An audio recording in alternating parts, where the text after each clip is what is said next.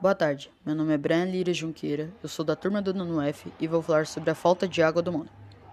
Todos nós sabemos que a água é uma das coisas ou a mais importante para o ser humano.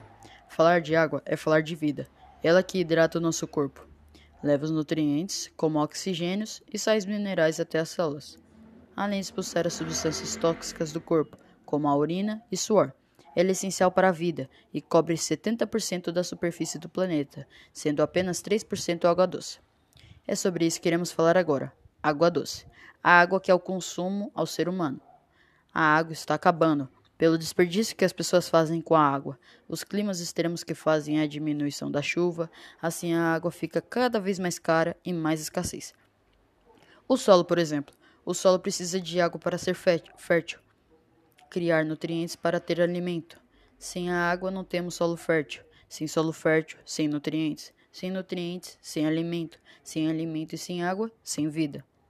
A ONU, a Organização das Nações Unidas, previu que se o desperdício da água aumentar e não economizarem, se o clima continuar extremo e não chover muito, em 2025 o problema de falta de água vai afetar 52 países e 3,5 bilhões de pessoas.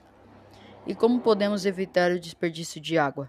Podemos evitar usando somente quando for necessário. Não gaste muita água no banho, não lave calçada com mangueiras, feche bem as torneiras, desligue a água enquanto escovar os dentes e fizer a barba. Quando lavar o carro, use balde, não use mangueira. Assim você economiza 250 litros de águas no mundo.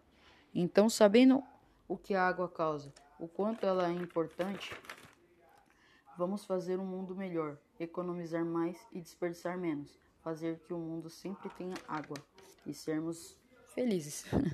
Esse foi o meu podcast.